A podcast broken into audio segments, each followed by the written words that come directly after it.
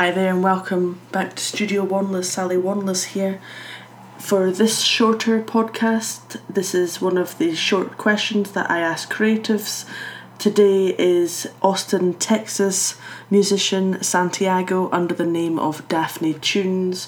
Make sure to check him out, but check this out, it's a really interesting one. I asked him what his biggest struggle to date was.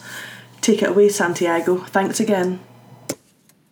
My biggest struggle to date would probably be my lack of attention to detail. I like to think about big picture stuff a lot of the time, but I often overlook the more important goals and ways that one gets to the end game.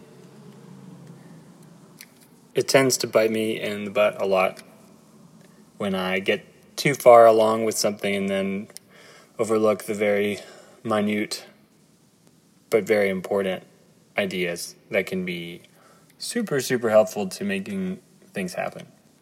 Whether that's being really good at double checking things or breaking down things into a checklist.